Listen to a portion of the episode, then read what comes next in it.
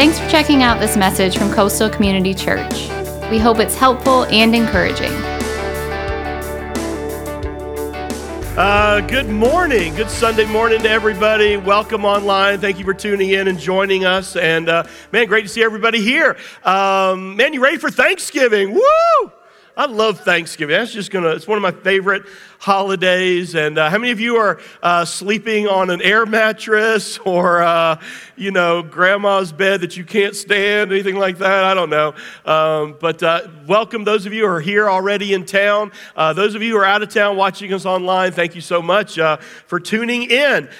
you made it. You made it. Today, as Scott said, is the last, the ninth and final characteristic of the fruit of the Spirit uh, the series that we've been in uh, from Galatians chapter 5, verses 22 through 23. Listen to this. But the Holy Spirit produces this kind of fruit in our lives love, joy, peace, patience, kindness, goodness, faithfulness, gentleness, and what? Self control. What, is, what a one to talk about before Thanksgiving, right? Uh, now, I'm not a gambler. I don't gamble, but if I did, I'd be willing to bet that most of us, again, when we hear the word self control, our initial reaction is no, no. Because we tend to associate self control with saying no to things like freshly baked chocolate chip cookies. That favorite dessert that you've just been licking your lips, waiting for your mom or your grandmother to make this week. In fact, I don't know if you know this or not, but I lead the uh, Bod for God life group. It's a uh, get healthy weight loss group and we normally meet on thursdays thursday nights and i told my group that they all have to screenshot their weight for me um, this thursday night. No we're, i didn't make them do that. But guess what? Our, our bod for god group we've now collectively lost almost 100 pounds. That's pretty good. What have you done bunch of losers? No anyway um, no, anyway, it's been great. Uh, but, you know, when you hear the word self control, you start thinking about maybe the need, you know, to hit the gym or, uh, you know, you start talking, thinking about your mind goes to, you know, your impulsive shopping habits or, you know, your quick temper or some weakness that you have that always just seems to get the best of you. So, if that's the case, then strap yourselves in, you know, for this message on self control. In fact, how many of you are thinking, oh man, great. You know, I show up today, here's just another reminder of all the ways that I fail, you know, in which uh, fail at things that I ought to be doing. And again, I say all of that because for many of us, that is what self control is. It's synonymous with restraint, uh, restriction, the loss of freedom, the absence of fun. But what if self control is something completely different? What if, as one author puts it, true self control holds believers in bounds but not in bonds? It affects, uh, its effect is to enlarge, expand, and to liberate. I think he's on to something. In fact, listen to the importance of self control in Proverbs 25 28. A person without self control is like a city with broken down walls. Now, think about that for a second, because when the book of Proverbs was written, a city without walls was in a very dangerous position. It would have presented a, a uh, major breach in security. The city was open to possible attack. Uh, without walls, an enemy could, you know, that wanted something really basically had free reign to simply come in and take it. There was little defense to keep them from capturing it, or even worse, maybe just burning the city to the ground. So he's saying, a, just like a city without walls, the person without self control is wide open to his or her onslaught of uh, his enemies. You know, in other words, the implication is that when a person has no self control, little self control, then something like anger, you know, can come in and uh, uncontested, right? And just do whatever it wants. Lust, you know, doesn't have to sneak in. No, it just walks in and dominates. Greed can run rampant, causing, you know, whatever it pleases. Other dangers like resentment, self pity, laziness, gluttony. They're all, they're, all, they're all free just to come in and chill, steal, conquer, enslave the person who lacks self control. So I don't know about you, but that doesn't sound like freedom to me. That doesn't sound like fun. So as we look at it from this perspective, I think we can see that self control is one of those things that really is essential to our freedom. It actually protects us and our, our tendencies to, you know, our sinful tendencies, and it frees us to enjoy a life of love, joy, peace, patience, kindness, goodness, faithfulness, and gentleness. So before we go any further today, you know, talking about what self control actually is, I want us to take just a very quick moment and talk about what self control is not. Okay? Self control is not self help or uh, self improvement. You know, pull yourself up by your bootstraps, just try to be better. Um, it, it's so important as we talk about Galatians chapter 5 that we, we look at the larger context here for these verses on the fruit of the Spirit. In other words, Paul didn't write those two verses, you know, um, in isolation. Okay? So let's back up just a little bit to verses 16 and 17. Listen to this. So I say, let the Holy Spirit guide your lives. Then you won't be doing what your sinful nature craves. The sinful nature wants to do evil, which is just the opposite of what the Spirit wants. And the Spirit gives us desires that are opposite of what the sinful nature desires. These two forces are constantly what? What does it say? Fighting each other.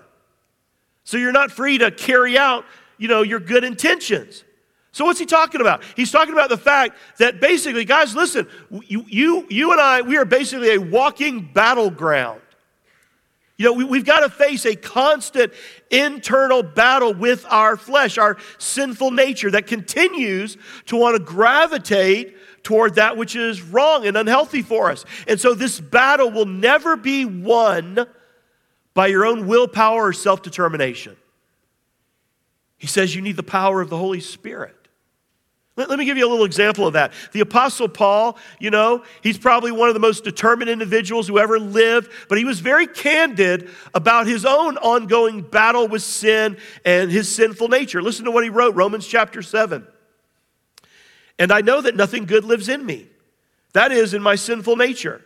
I want to do what is right, but I can't. I want to do what is good, but I don't.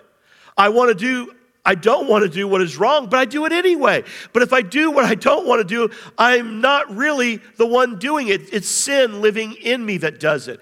I have discovered this principle in life, of life, that when I want to do what is right, I inevitably do what is wrong. Wow. I mean, so here's the Apostle Paul in the middle of this battle, you know, this constant battle, acknowledging, hey, I have a desire to do what is right. I typically don't carry it out, though. And so when we talk about self control, listen, we are not talking about self help. In fact, Paul went on to say, Oh, what a miserable person I am. Who's going to free me from this life that is dominated by sin and death? In other words, he's admitting, hey, help has got to come from somewhere else. It's got to come from the outside. So, what's his answer? I mean, does he leave us hanging? No, he says in verse 25, thank God.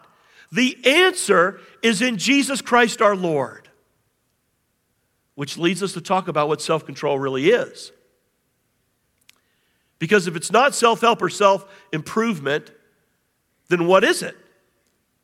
Well, what looks like self control is actually the fruit, the byproduct of letting someone else take control. It's living by the Spirit under the lordship of Jesus Christ. In fact, again, go back to Galatians 5. Now, fast forward to verse 25. It says, Since we are living by the Spirit, let us follow the Spirit's leading in every part of our lives. That's self control. Now, this is important to see, though. You see, God has already given you in Christ Jesus, okay, as a believer, everything you need for life and for godliness. He's not holding back on you, okay? Listen to 2 Peter 1 3. By his divine power, God has given us everything we need for living a godly life. In other words, in, in, the deepest eternal sense, when you are in Christ, you can't get any more of God or from God than you already possess. He's not holding out on you. The Bible teaches He has blessed you with every spiritual blessing. He's already given you everything you need for life and godliness. Now, does that include self control? You bet it does. In fact, it extends to every other one of these, you know, characteristics that we've talked about in this series. Through his divine power, he has already given you everything you need for love. He's given you everything you need for joy. He's given you everything you need for peace, patience, and kindness. Everything we need for goodness, faithfulness, gentleness, and self control. So, self control is participating with God's initiative participating with God's initiative. In other words, it's living by the Spirit under the lordship of Jesus. God initiates and then we respond.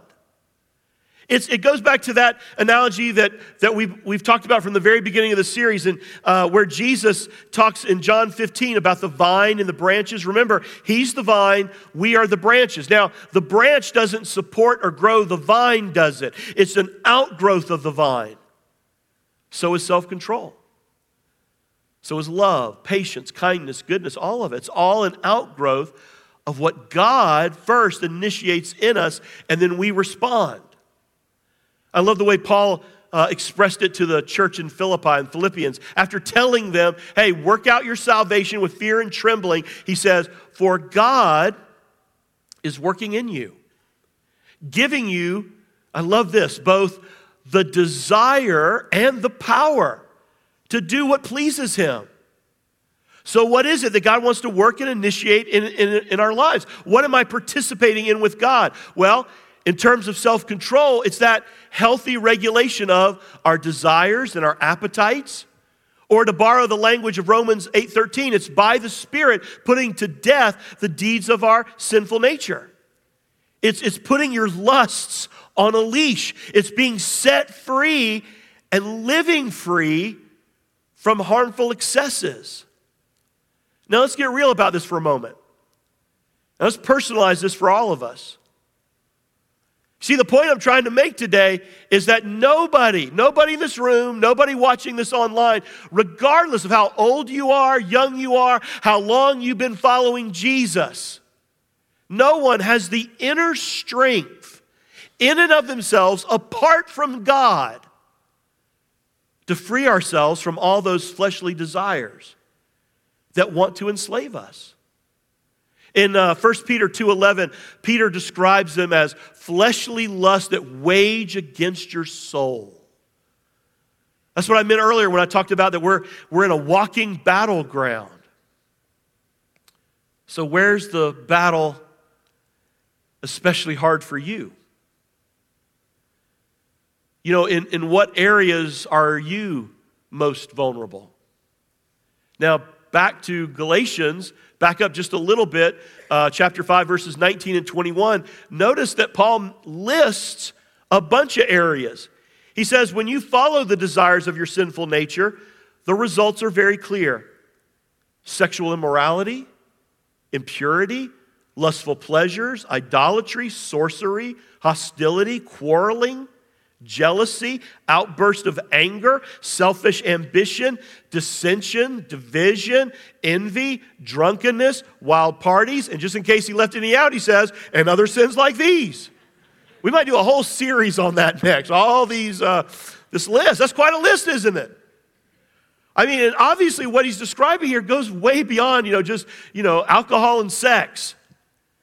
He, he's describing a number of fleshly lusts, fleshly desires that want to dominate and enslave us, just like a city without walls. For example, it, it's not that we eat it's that we become gluttons. It's not that we have a drink, it's that we become drunk. it's not that we enjoy having conversation, we become gossips. It's not that we spend money, but we become absolutely absorbed with materialism. And before you know it, whatever it might be can spiral out of control into this cycle of addiction where you just can't seem to get enough of food, sex, stuff, money, pleasure, whatever it might be. So, what's the answer to all that? Moralism? Just say no? Just keep the rules? Let me ask, how's that working for you? right? Listen, the answer live by the Spirit under the lordship of Jesus. Listen, none of this, this isn't intended to make us feel guilty. No, his intent is to make us want Jesus, to run to him. You see, the church was never intended to be a place for people who are perfect. Far from it. It's a place for people who are just being transformed day by day into the image of Jesus. And the, and the only way to truly exercise self control and to overcome the pull of sin in our life is through the work of Jesus and the indwelling presence and power of the Holy Spirit. So let's talk about how. You know, again, Galatians 5:25, one more, listen to this. Since we are living by the Spirit, let us follow the Spirit's leading in every part of our lives. That's what I mean again by participating with God's initiative. You see, the secret of self control is participating with God in every part and every area of our life.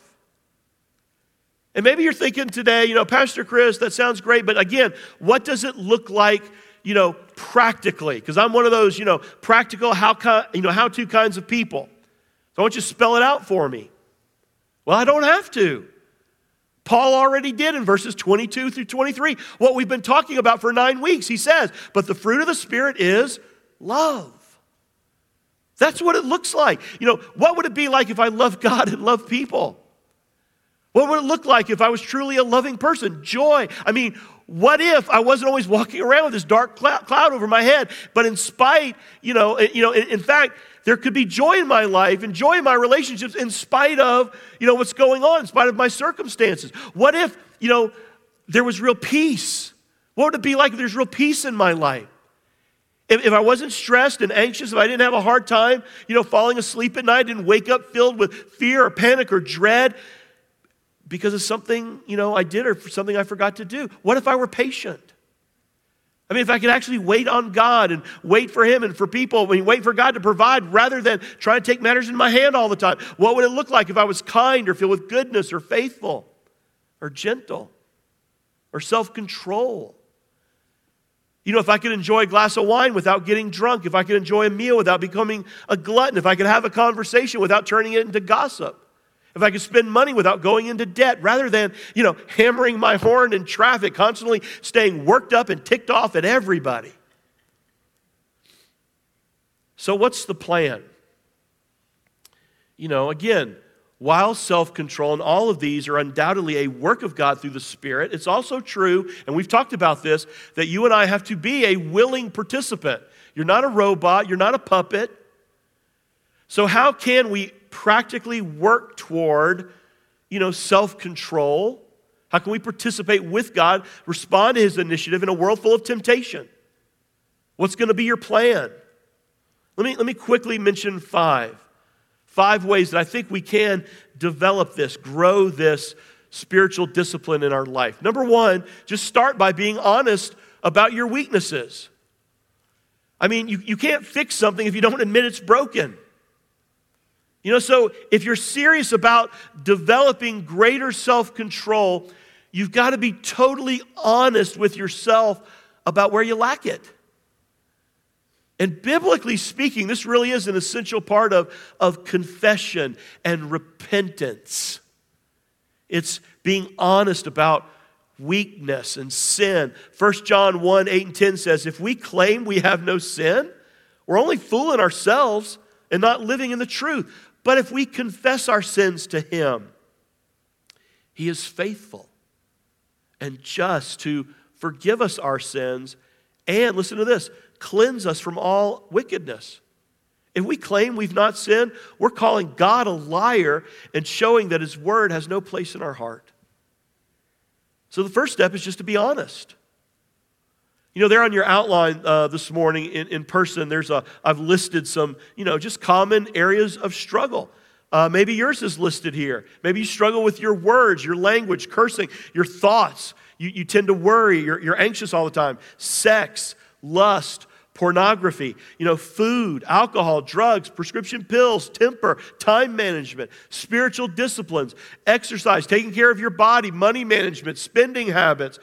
You know, you're like, check, check, check, check, check. You know, other. Let me fill a whole long list, you know. But the truth is, listen, are you willing to identify it? Are you willing to acknowledge to yourself and to others and to God? This is an area of struggle. Number two, renew your mind through God's Word. Renew your mind through God's Word. I can't say enough about the transforming power of the Word of God in your life. Romans 12, 2 says, Do not conform to the pattern of this world, but be transformed by the renewing of your mind. Then you will be able to test and approve what God's will is His good, pleasing, and perfect will. The word renewing there in that verse, it means complete renovation. It is a gutting and rebuilding. And so Paul is describing the, the rebuilding, the renovating of our mind. And I, I love how he connects it to the transformation of our life as we allow the Word of God to penetrate our hearts and our minds. In other words, do you need more self control? Then guess what? You got to cultivate the daily discipline of Bible reading and prayer, pouring your heart out to God and allowing Him and His Spirit to speak to you through His Word. Number three, invest in spiritual friendships. Invest in spiritual friendships. And you might say, Pastor Chris, I got a lot of Christian friends. Well, that's great, but I'm, I'm talking more than just acquaintances. I'm talking about, you know, friendships that go beyond Sunday morning.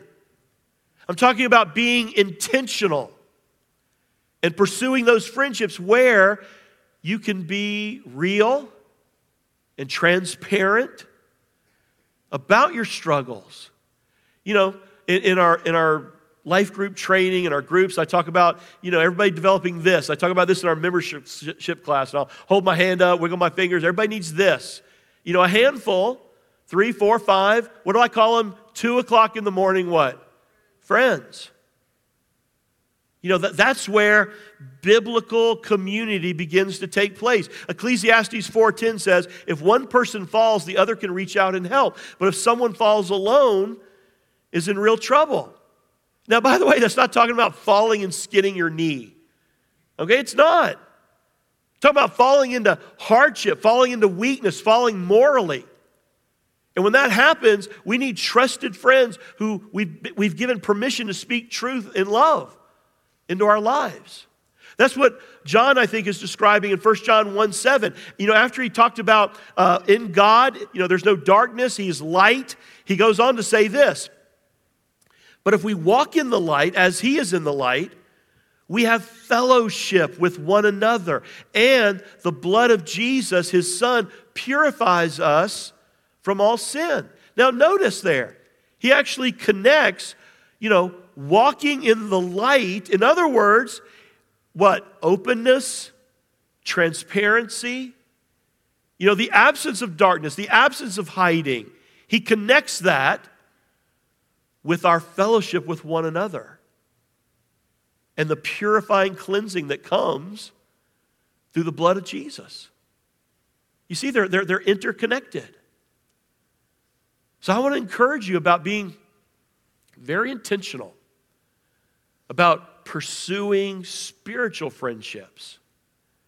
You know, where that, that, it enables you to invest in, in that level of fellowship and cleansing. You need that. I need that. That's why we, we make such a big deal here at Coastal about you know, joining a life team, joining a life group.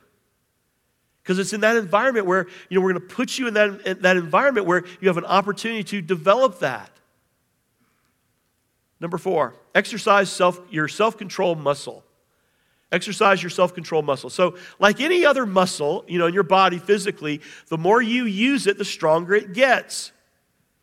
And so, as we begin to participate with God, to respond, we discover that our self-control muscle will strengthen. You know, I'll, give you an example. Let's say you struggle, you know, with pornography, lust, and you know you're home alone. You got a high-speed internet connection, or you got your phone, and there's this serious amount of temptation. And instead, you maybe you go for a walk, you pray, you get into the Word, you call a friend, you know, you reach out to that accountability partner, and maybe just maybe you have that one moment of small victory. Well, guess what happens? You're going to be that much stronger the next time. You see, the, the same applies if you're struggling with anything, a tendency to gamble, to eat, you know, to eat too much, to drink too much, any temptation. So here's my point. Whatever your struggle is, listen to this. It's so simple. You'll get better at resisting temptation if you practice resisting temptation. I mean, that's how it works. You'll get better at resisting temptation if you practice resisting temptation. And then remember and stand on God's promise in His Word. In 1 Corinthians 10 13, the temptations in your life, they're, they're no different from what others experience. Listen, you're not alone. You know, we all experience the same temptations. And God is faithful. He will not allow the temptation to be more than you can stand. When you are tempted, not if, when, when you are tempted, he will show you a way out so that you can endure. That's a great promise.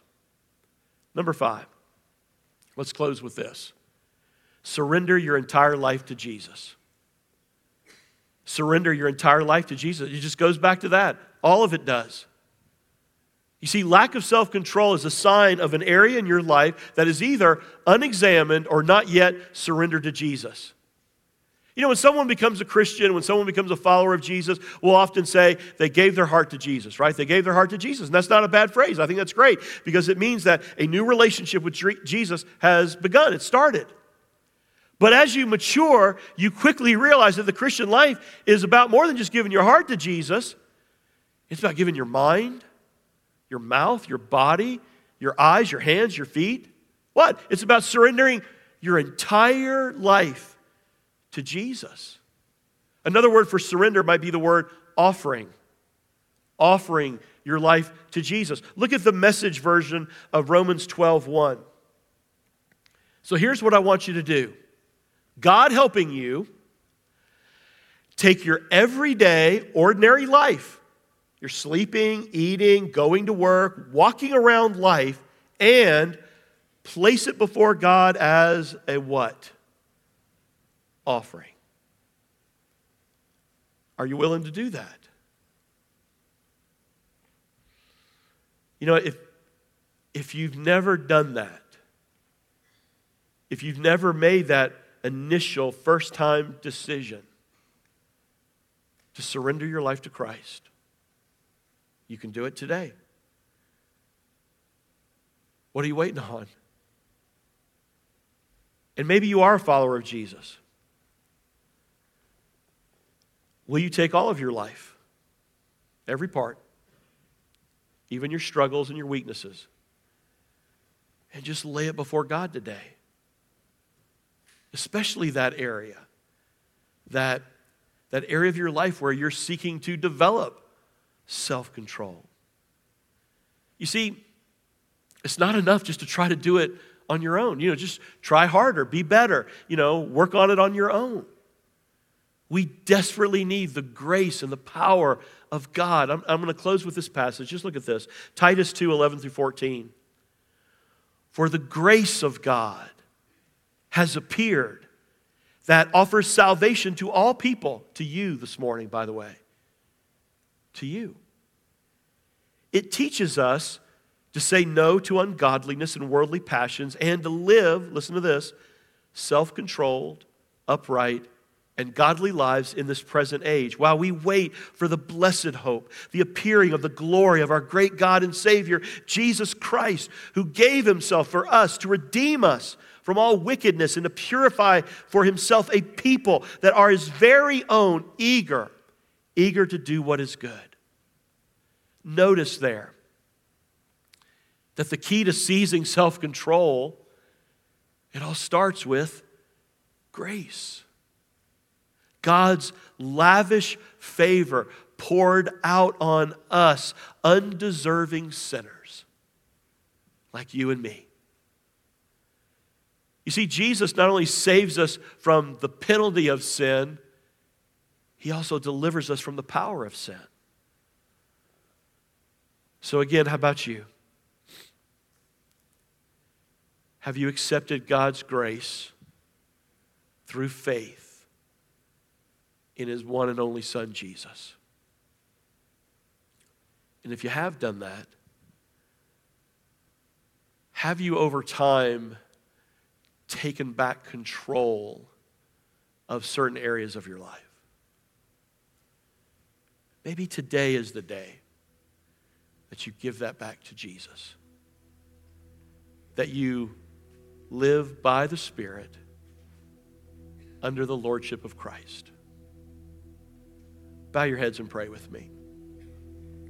Dear Heavenly Father, I thank you so very much for this passage of Scripture that we have journeyed through together here in Galatians chapter 5.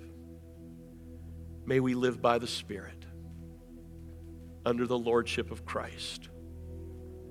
And Father, week in and week out here at Coastal, we know that you are drawing people to yourself. There are people here in this room, there are people watching online that are ready to come home.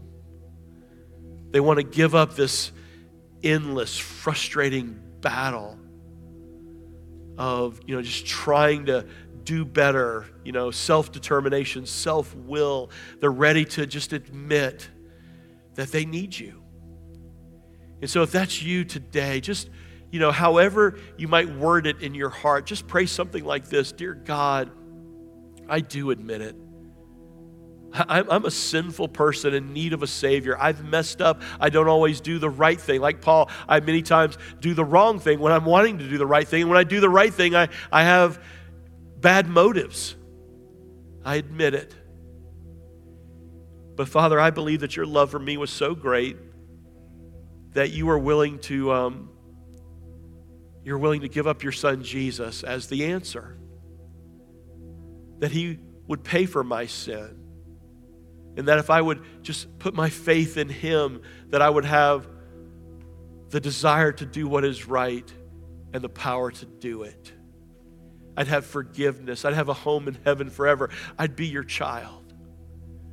So, Father, today, I ask Jesus to come into my life, and I want to give all of my life to Him. Thank you, Father. Thank you, Jesus. And for the rest of my, my days, I just want to live by the Spirit under the Lordship of Christ.